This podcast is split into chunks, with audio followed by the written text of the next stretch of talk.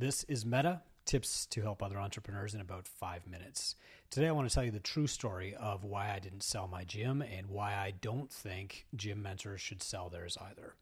In twenty twenty-three, I came very close to selling my gym. I had it all set up. I had a potential buyer. I actually had two. I had a valuation all done, and I had even written the story that I was going to share with others about why it was time for me to sell. But at the last minute, I decided to keep my gym because I can use it to help other gym owners. Henry David Thoreau said that there are no more philosophers, there are only teachers of philosophy.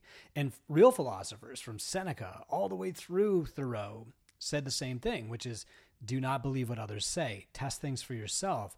Received truths often turn out to be mere prejudices or biases or guesses. So how does that all play out in practice? Since all of our gyms are different and we can't just mentor gym owners based on what we do in our gym.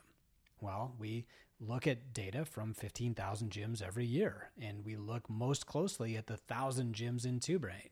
We determine what's working best for all of them, and then we practice those things in our own gyms, and we use those practices to fill the gaps in our knowledge. We can connect data, and we can turn that into useful knowledge through storytelling. And we can tell stories best from our own experience. So our mentorship shouldn't be, here's what works in my gym. It should be, here's what works and how I use that in my gym. Years ago, back in the thirties, a woman uh, in India was having trouble with her son eating too many sweets and too much sugar. And the kid was getting fat and obese, and she thought he was addicted. And the kid really looked up to Gandhi. And so she traveled to Gandhi's village, and she had to walk for over a day to get there. And she met with him, and he was already pretty revered as, you know, this uh, philosopher leader in the village at that time around India. And she said, can you tell my son to stop eating sugar? He really looks up to you. He won't listen to me. It's harming his health. His, his friends are making fun of him. The only person he might listen to is you. And Gandhi said, come back in two weeks.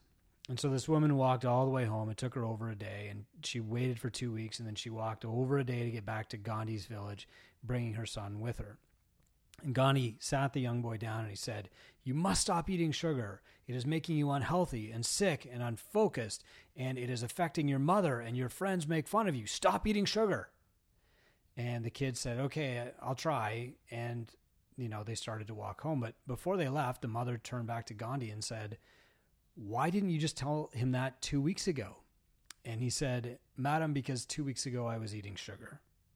And Gandhi knew then, as we all know now, that eating sugar is bad. He just didn't feel qualified to tell others to stop eating sugar until he had stopped eating sugar himself. And this is the mark of a great mentor, and that's why I don't sell my gym. There are a few mentors in Two Brain who no longer own their gyms, and they've had successful exits from their gyms, and that experience is also valuable.